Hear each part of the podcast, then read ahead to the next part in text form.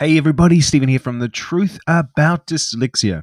In today's episode, we're going to be looking deeply, very deeply, at how we reflect on where we are so that we can move forward. This is going to be talking a bit about confidence, but from a different angle. Confidence is the topic of the day as we're running our big webinar and, well, countdown's four days from now. So we're really excited around dyslexia and confidence. So let's get into this episode.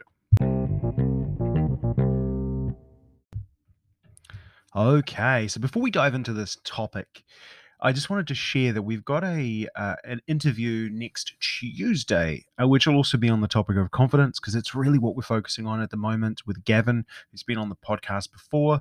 He's just gotten a brand new job, you know, as like a principal at a school you know you think and he's dyslexic and it's kind of like it's awesome and we want to kind of talk and you know how he's had the confidence to get that job how he feels what it's you know what it's meant for him. We're to have a really good chat next tuesday. Um yeah we, are to book that we're to do that we're doing that interview today which for me is always rare because i don't hold a lot of content uh, back. I like to get it out to people. You never know when's the last time you can post right? So um that's a very morbid way to say that, isn't it? It's amazing how the brain works. And so, um, with with Gavin, we're going to be talking about that, and uh, it'll also give me a bit of time because we've got our big webinar coming up next Monday. So make sure you have registered. You know, if you are at a weird time zone and can't make it, you can't be there to ask the questions that have been running around your head. Make sure you um, get a copy of it sent to you. If you sign up, we will send you a copy of the webinar. Um, it's worth a watch. We're always an interesting bunch to listen to. And as you know, with the podcast, our ideas are pretty intriguing and valuable. So, diving into this episode, what I really wanted to talk to talk about today is reflecting on where you are. You know, what I notice a lot when I'm coaching, and I did a session with a with someone yesterday who is amazing, amazingly awesome human being, and we had a really powerful and deep conversation. Opened up some more lines of thinking for him. Um, what really came about, you know, eh, what really stood out to me and made me clear on some of these challenges around confidence is is around the timeline that we work to. And in a timeline of confidence, we sometimes really struggle with reflection reflecting on how far we've come, reflecting on our experience, reflecting on the amazing stuff we've you know we've kind of achieved in our life and you know the question i always ask in those coaching sessions and a question you could ask yourself is what is your definition of confidence?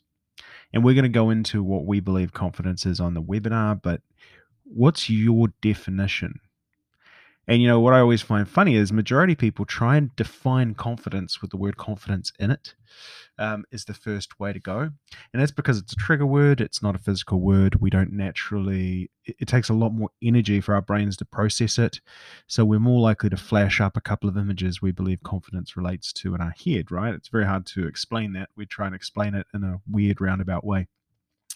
But in essence, one of the biggest challenges we can't define confidence, and um, when you really think back, like one of the the keys is reflecting on on success and what you've done in your life. You know, people are only confident when they realize they can do it with their eyes closed, right? You know, I'm confident in things I've done 25 times. You know, practice makes permanent is a phrase I love to use. It doesn't make perfect, although many of us are horrendous perfectionists. Um, I find that you know practice makes permanent. They're the things that become easy for me to do. You know, I've I've mentioned in the past I can stand up on stage in front of 70, 80 people with two days' notice without even a presentation ready. Um, and I've done that recently in the last week. And so, you know, and that doesn't even faze me anymore. It's like I'm even relaxed in it. It's even so relaxing for me. I'm so confident in it because I've done it so much and I enjoy it. What I'm unconfident in is when I have to speak at a location I've never been to and I don't know how good the parking is. And the people who are running the event haven't really given me a clear definition of when I need to be there or what I need to do before the event. That stresses me out, man. I am not confident in it. I have no confidence. So I, I, you know, I'm there early. I'm worried. There's pain in my gut. You know, fear, anxiety in my gut is there. It's not nice, right? It's not what you want. But the things that I have done have built confidence. And that comes, you know, and that confidence comes as well from me taking the time to reflect on it. And it's the same with me getting to places. And this is what I kind of clicked on the other day is I need to reflect on how often I've arrived at the right time. And I have to trust that my mind's going to pick the right time. And if something does go wrong, that's okay. I'm confident not that I got there on time. I'm confident that I did everything I could to be there on time. Does that make sense? I think it's super um it's super important to reflect on it. And I think as well like as human beings like there was a time there when I was probably 17 or 18 and I thought, "Hey, if I make it to 35, every year after that is a bonus year. And I've just turned 36 in the last month or two. So every year is a bonus year. Because like there were times there when I was younger going, man, life is hard. There is so much to it. It's so complex. It's so intense. What am I gonna do? Um, and year on year I get I get better, I get more experience, I get more wisdom, I get more confidence in the things that I like to do, more self-awareness, more understanding. And you know, over the years, I've I've really taken that time to reflect on it, be it through meditation, be it through uh, visualization, and we'll talk more about that on the webinar as well. There's a huge piece to that that if you can unlock it, will change change your life. And I think the real the real secret though is to take time out to reflect on how far you've come. And I do this exercise, and I wasn't I wasn't sure if I was going to share this because it's it's something that's really powerful in a coaching session. So I really really think you should probably do this. And I would, I'd even say to the point if you're not driving, or you're probably driving, but if you weren't driving, um, pause this when I've shared what the challenge is. And I want you to really visualize and think through this process. And I mean, take time. Don't just spiel out words as quickly as possible. This isn't a race to the end of the word game. This is about emotionally thinking about this and seeing yourself in every moment of this. This is where the power is. It's not in the speed of answer. You don't get a tick from the teacher if, if that happens. Um, I find myself speeding through things like that. So I always make sure I put that disclaimer in. But it's it's choosing, it's basically looking at what's your perfect ordinary day look like? What does it actually look like?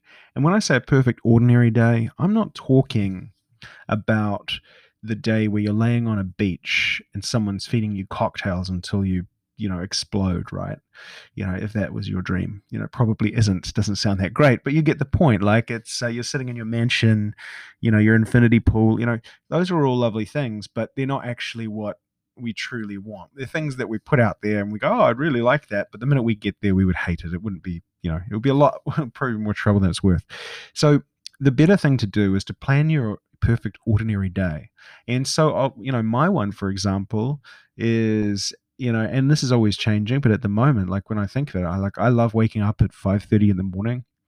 You know, recently I've played some video games in the morning. I'm really enjoying that before everyone wakes up.